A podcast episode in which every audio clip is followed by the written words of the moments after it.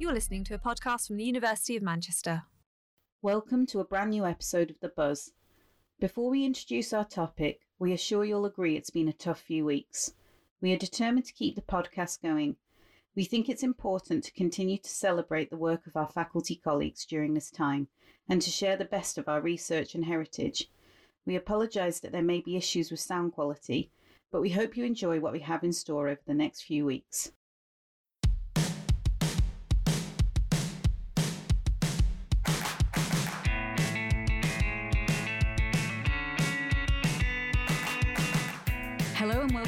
Two of our special podcast celebrating women in science.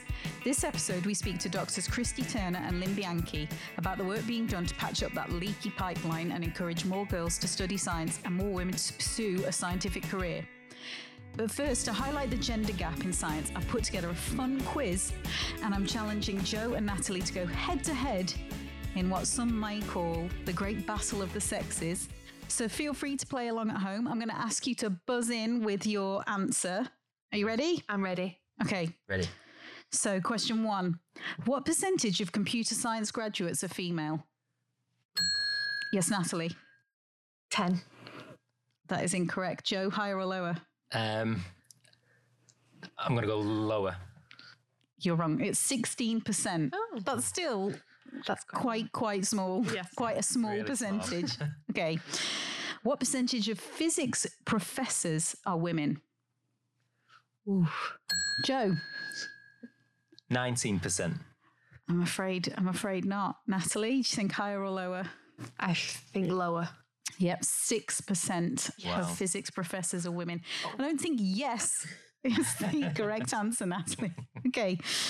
What percentage of employees at CERN are women? And CERN is home of the Large Hadron Collider. Natalie. Could say 20. That's bang on. It is Whoa. 20%. Well done. And also, um, coincidentally, that's also the same percentage of girls who study physics at A level. Wow. Okay, so what percentage of the overall UK STEM workforce is female? So that's anyone working in science, technology, engineering, or mathematics. Ooh. Joe? Okay, Joe?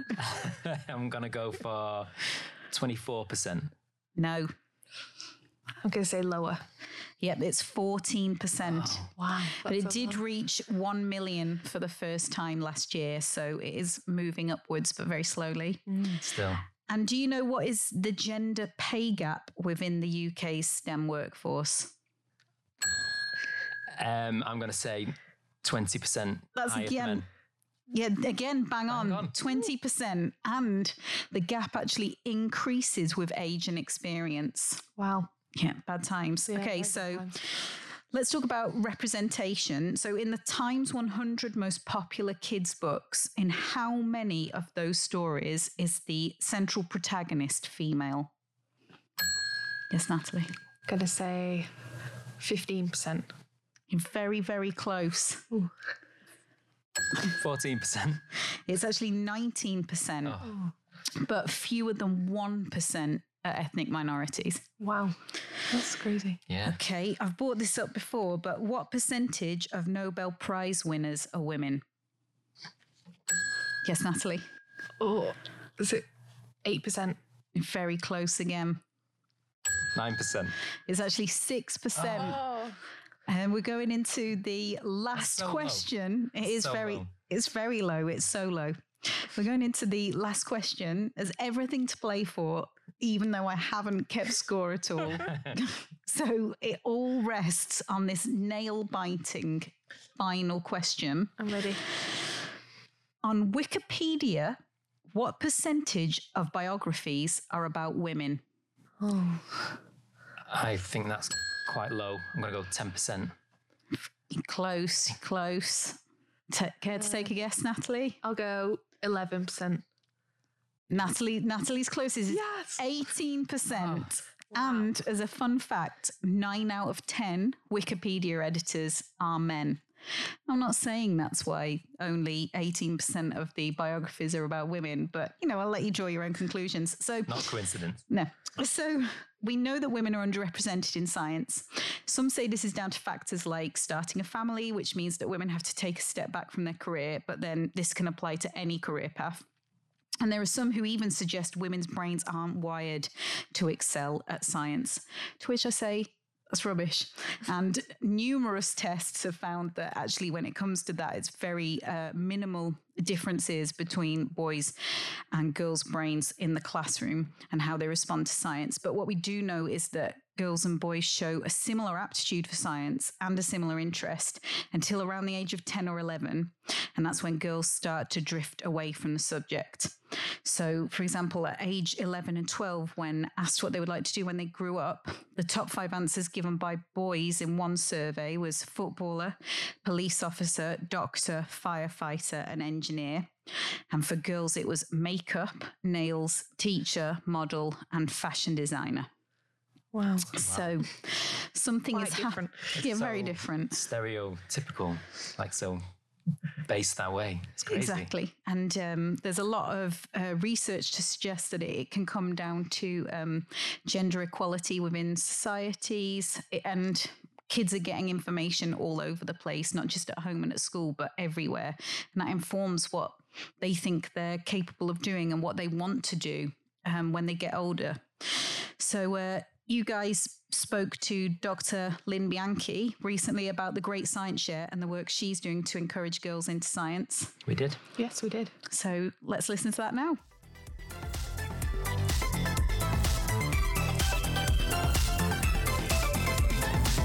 Hi, I'm here with Dr. Lynne Bianchi, who's the director of the university's Science and Engineering Education Research and Innovation Hub, and is also the campaign director of the Great Science Share for Schools. So, can you tell us a little more about your role and also a little bit about your background? So, my role here at the University of Manchester, as you said, is that very long winded uh, title. It basically means six years ago I set up a new unit here within the Faculty of Science and Engineering. Um, we work with in service teachers across Greater Manchester in particular to um, improve uh, the quality uh, of teaching science in primary schools and lower secondary schools in particular. And obviously, that also extends into engineering. Um, and that also then filters out to a sort of a UK and uh, global remit with our research activity, where we're spreading our knowledge and our expertise uh, well beyond the uh, barriers of um, Greater Manchester. Um, so, you're the campaign director of the Great Science Share for Schools. Could you tell us a little bit more about that initiative uh, and what are its main aims?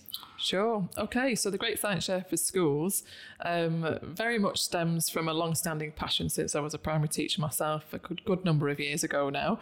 Um, it's set up to inspire uh, young people into uh, science and engineering, as you can imagine. A lot of initiatives like this do. But what's very, very unique about it, I think, is the fact that we focus very much on the child at the centre of all of that and their voice. So children will uh, share their scientific questions and investigations with new audiences. It's an annual campaign, uh, and we rally towards a campaign date in June. This year it's the 16th of June 2020, uh, and uh, the campaign will be five years old. Um, so, yeah, it's uh, aiming to raise the profile of primary science nationally and internationally. It's aiming to support teachers to improve the way they teach science and, and the time that's offered within the curriculum to teach science.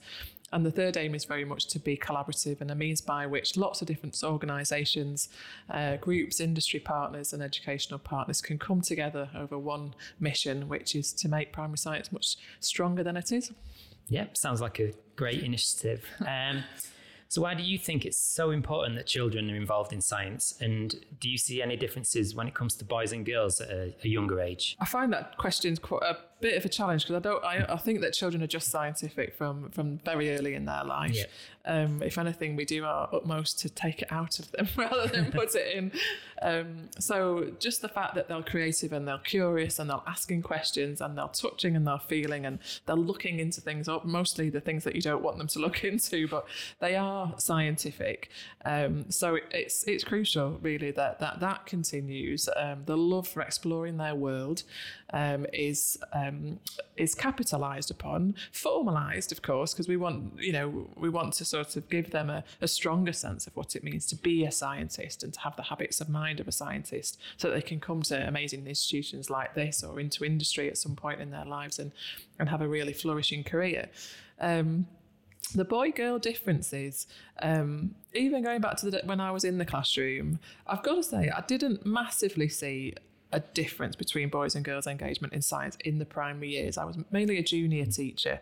Um, I hear of it obviously as a bigger issue at key stage four. So when kids are getting, you know, doing their secondary choices, that there was obviously a, a, a renowned and significant drop off of girls, especially into areas like physics. But at primary, I think there is much more equity and uh, equality of provision. Um, you know, teachers teaching whole classes uh, where you don't necessarily make distinctions between boys or girls. Maybe where their interests lie is what the big difference is. So, some of our projects that we're doing, for instance, the Greater Manchester Engineering Challenge, we've found that girls stay engaged for longer when there is a social engineering challenge. So, if you're saying to people, you know, how could we make uh, the water cleaner because actually health is impacted if we don't, as opposed to um, I don't know, make a uh, build us a marble run like we did one particular year. The boys are loving, you know, will will you know affiliate more to the mechanical and the electrical, where the girls, when there is that social interest, will use mechanical and electrical, but for purpose to improve people's lives, and that seems to keep them more engaged for longer. It doesn't disengage the boys, but I think just that slight edge to how does that impact on me, my world, and people around me, um, is where we do see girls sort of lighting up a little bit more, maybe. Right. Yeah. Yeah. Great. Okay. Yeah. Um, what particular barriers do you think young people face when studying science or other STEM subjects? Um, and in particular in relation to young girls? Sure. Um, for this one, um, on considering this question, I think the biggest barrier for young people uh, in the early years and, and primary years at this time, unfortunately, is our curriculum. Um, there has been extensive pressure from government to ensure that the primary curriculum is solid in the way that it provides uh, um, literacy and numeracy experiences for children, which I'm never going to say otherwise but it has been at the compromise of the profile and time given to science and STEM subjects. So, design technology is nearly non existent in a lot of schools. Uh, engineering isn't a subject. Uh, maths, obviously, is a strength. Science is a third core subject and never has not been, but it is treated as a foundation subject, and very much the time has dwindled what the implication of that is is that teachers um, have less time for professional development. Uh, money is um, mo- moved more towards the literacy and the numeracy, the things where the government are looking more closely.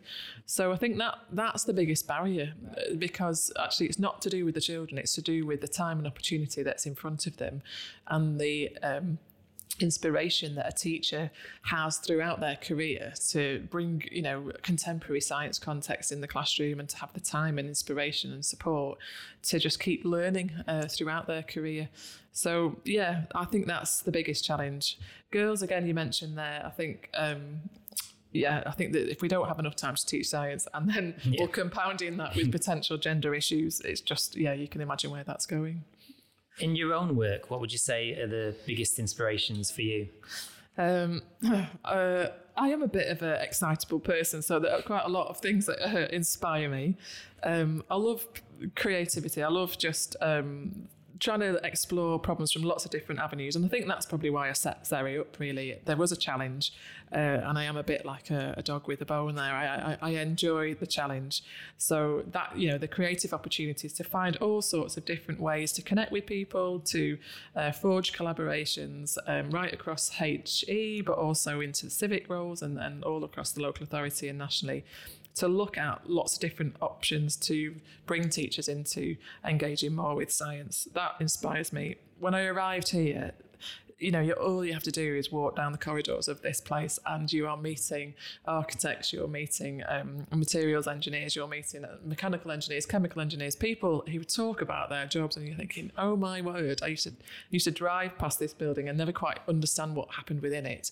So yeah, I think people are the biggest inspiration to me, and from that then can stem projects and collaborations and everything else that comes. Yeah, fantastic.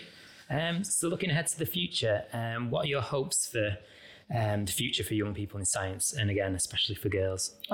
Um, my hope, and I think I've always been quite solid in this, is that that young people and especially girls have a chance to discover science um, from an early age so that they can make a clear choice. Um, if they've got a rich experience, they can then decide, okay, I've had a, a, quality experience of learning this subject or this range of subjects that connects. And actually, I really feel affili- affiliated to those, and I, would like to take that through to uh, ongoing study and beyond some children might go, you know, I've had that rich experience, and actually, I don't feel it's me. I, you know, I, am moving in a slightly different direction. Um, but if we don't give them the chance to make, you know, an informed choice from the from an early age, they're going to struggle. So my hope is that every young child, wherever they might be, has an inspirational teacher who is well supported by their leadership team, a curriculum and a, and a landscape out there that is, um, yeah, supporting contemporary science and engineering and what that looks like nowadays because times change. Um, and then through that, they can then make an adequate choice of do they want to be scientists and engineers in the future and drive drive change in that way, or do they want to use their skills in different ways? Because I think scientific skills can be applied right across all sorts of jobs. It doesn't necessarily just have to make you a scientist or an engineer uh, per se. Yeah. Definitely.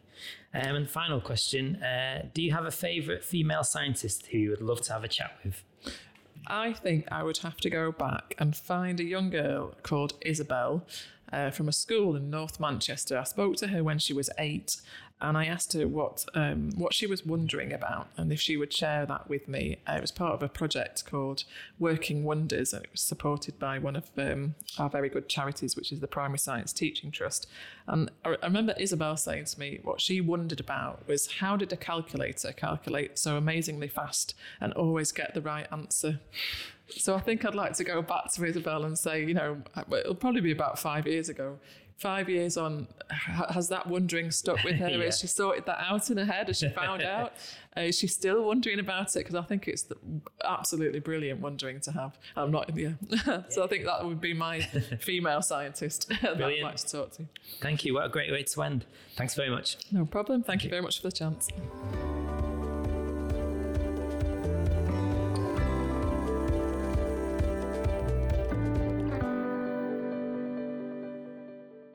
Now it's time for a brand new feature on The Buzz. Each episode, we want to hear your kids' science and engineering questions. We'll pass these on to our own engineers and scientists for the answer. Who knows? By the time the schools reopen, your little ones could be the next Brian Cox or Danielle George. Send your questions to fsemarketing at manchester.ac.uk or to any of our social media platforms. Kids of all ages can get involved. And first up, we have this from Clara, age five. How do birds fly. Hopefully, we'll have the answer to Clara's question in the next episode.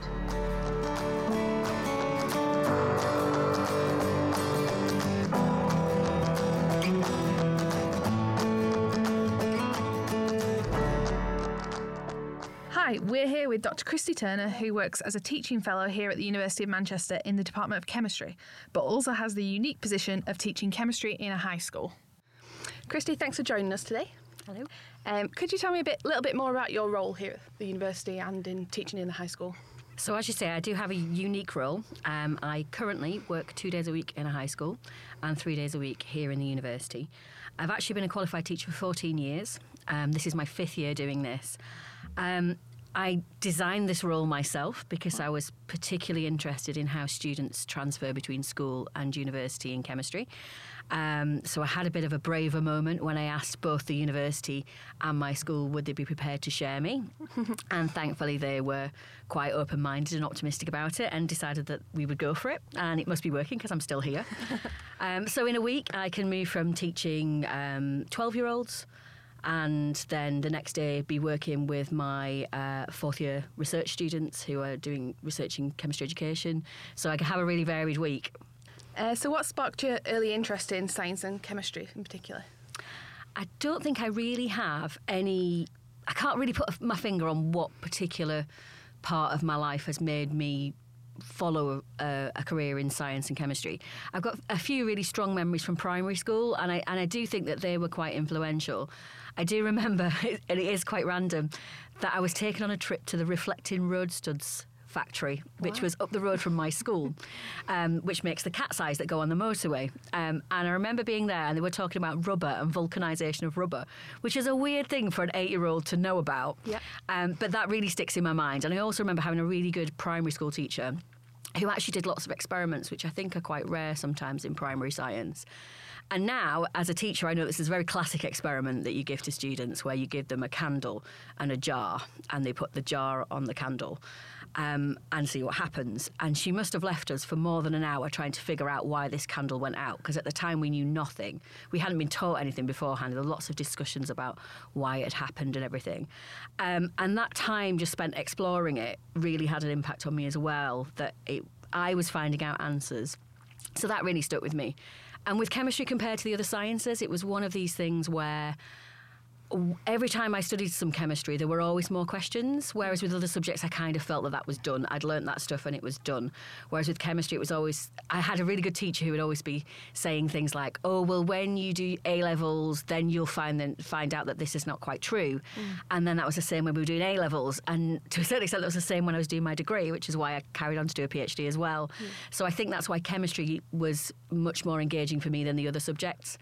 So, what are your experiences of being a female academic in science? Um, have you experienced barriers or discrimination? I don't really think I have, um, or if I have, I've not noticed. Maybe that that could be the case. I know certainly after my PhD, I was really put off becoming an academic. It seemed like um, a job that would never end, that would have too much of an impact on my life. So it's strange that I then accidentally ended up as an academic.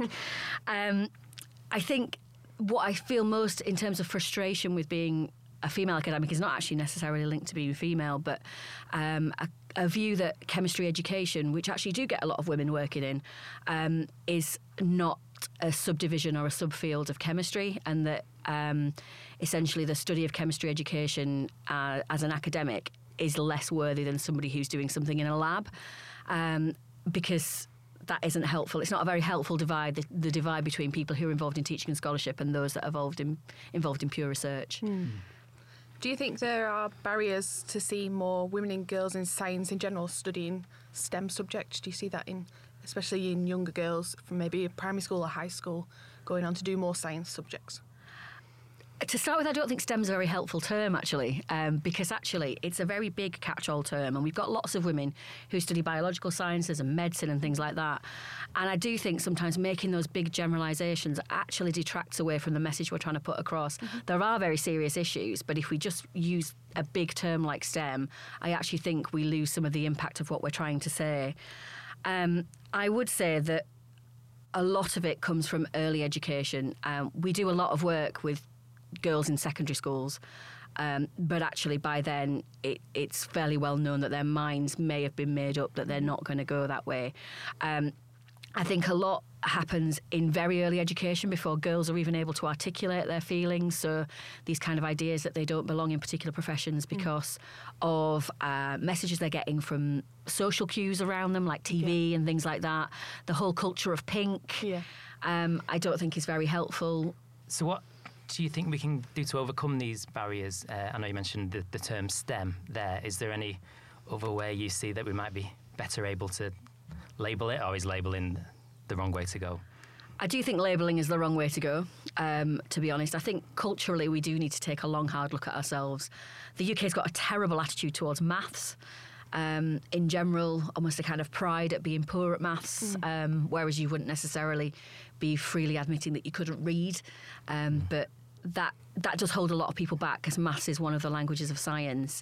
Um, I think we need to invest in early education. We need to invest in working with parents and with childminders and nurseries so that we get a much more gender equal experience for very young children before they're able to talk about what they know.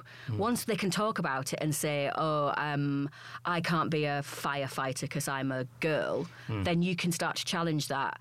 But too often they're forming those views before they're even able to talk about them. Can you see the culture changing? I think there has been a huge shift. Um, I've got a daughter, um, and she's very anti-pink, and she's um, very into things that perhaps would be considered to be more um, male-dominated things. She loves steam trains, she loves engineering and maths and things like that. Um, so I do think there are some really great things going on. The issue is that it's just taking so much time for anything to happen. Um, we have degrees here at the university in STEM subjects that are 50-50 as far as the gender divide is concerned. But once you start moving through the pipeline towards PhDs, postdocs, into academia, and then through to professors, then we're losing women. And there is far too much of an impact that uh, maternity leave and flexible working is having on women's careers. So you don't see very many women professors, you don't see very many women who progress through to management in industry. It's not just an academic problem. Um, but I do think there's lots and lots of movement, there's lots of advocacy happening at the moment, which is brilliant. It's just that the pace of change is still very, very, very slow. Um, so moving on to your own work, what would you say inspires you in, in your work? Really it's the students that I work with. Um, it is an incredible privilege to spend their formative years with young people. Um, I think people have very poor impressions about what students are like from the ages of 11 upwards and horrible teenagers and things like that. And yeah, they can be challenging, um, but you can have such an influence on them. And because I've had quite a long career in, in teaching now, I meet my former students in lots of walks of life. Um, some have become chemistry teachers, some are in the army. Um, it's and it's really nice to see the impact that you had. And sometimes you don't see that for a long time. You, it's very rare you get a student come back after a year and say, "Oh yeah, you were brilliant. You had such an impact." But five years, ten years down the line, then you're much more likely to meet them in the supermarket or see them at a, an event, and and them actually be able to to articulate that to you in a sensible way as well. And the final question um, Do you have a favourite female scientist? Um, it is a historical figure. Um, last year, I became aware of a Manchester chemistry graduate called Rona Robinson. If you go to the chemistry building, you can see a poster that we made of her. Um, I was actually walking along a corridor on the way to a tutorial, and I noticed a picture on the wall, and it was from 1905. And it was very typically lots of men in dark suits, and there was a woman on the front row. So I took a picture of it because it had the names underneath, and I did a bit of research about her. Um, so it turned out that she was the first woman in the UK to get a first class honours degree in chemistry Wow. Uh, which is amazing. But she was also a suffragette. um, and she was in prison. She went on hunger strike. Wow. Um, she spent a very long career in the dyes and pigments industry, um, and she's considered one of the first female industrial chemists as well. Um, so I'd love to talk to her and find out what Manchester was like then, um, and what it was like to be studying alongside these forty or so men and be the only woman. Because to me, she was a true pioneer.